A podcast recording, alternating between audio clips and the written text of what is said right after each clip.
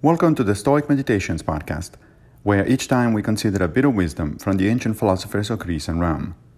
I am Massimo Pigliucci, a professor of philosophy at the City College of New York, and I will guide you through this reading. Today we reflect on Seneca on the shortness of life, too. The part of life we really live is small, for all the rest of existence is not life, but merely time. At many points in our life, we may feel that we have a lot of time left to live, even though, of course, nobody actually knows when they're going to die. But think about it.